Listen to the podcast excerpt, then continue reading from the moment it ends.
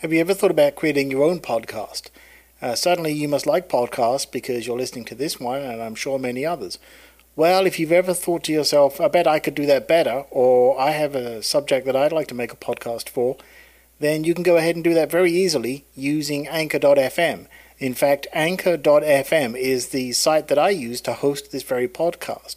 And what I like about it is they provide me all the tools and walk me through all the steps to not only creating my podcast, but very easily taking care of all the necessary details for distributing it as well. So if you want to go ahead and easily create your own podcast, start today on anchor.fm. That's anchor.fm. Sometimes I find the best way to keep myself creative and, and keep my creativity flowing is to prioritize basically everything else to give me time to be creative. And so by that, what I mean is I'll look at, at, the things that I know I need to get done and I'll prioritize those tasks and I'll, I'll get them done and I'll get them out of the way, which not only frees up my brain to think about being creative and not have to worry about all these other things that I need to get done, but it also gives me a chance to block out that time and and I know that great, I don't have to worry. I got this time here. I can do with it whatever I want, and I can be creative in the the way that I feel that I need to or, or want to.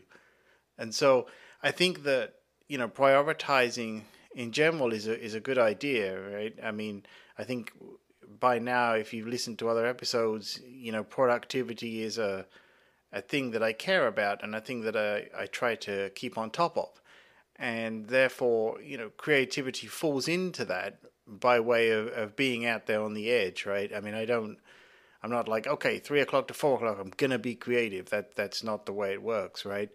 But i know that if i get everything that i need to get done by say three o'clock then i know that i'm now free to to think about you know do i want to create something or do i want to mess around with something and and play around with it and see what I'm going to come up with today. So I think that prioritizing your tasks around just freeing up time for yourself to be creative is something you may want to consider if you're finding it hard to to either find the time to do something or to to basically free yourself up and say okay you know now is my chance to to just have my me time and, and do what I want to do. So take a look at what you got to get done.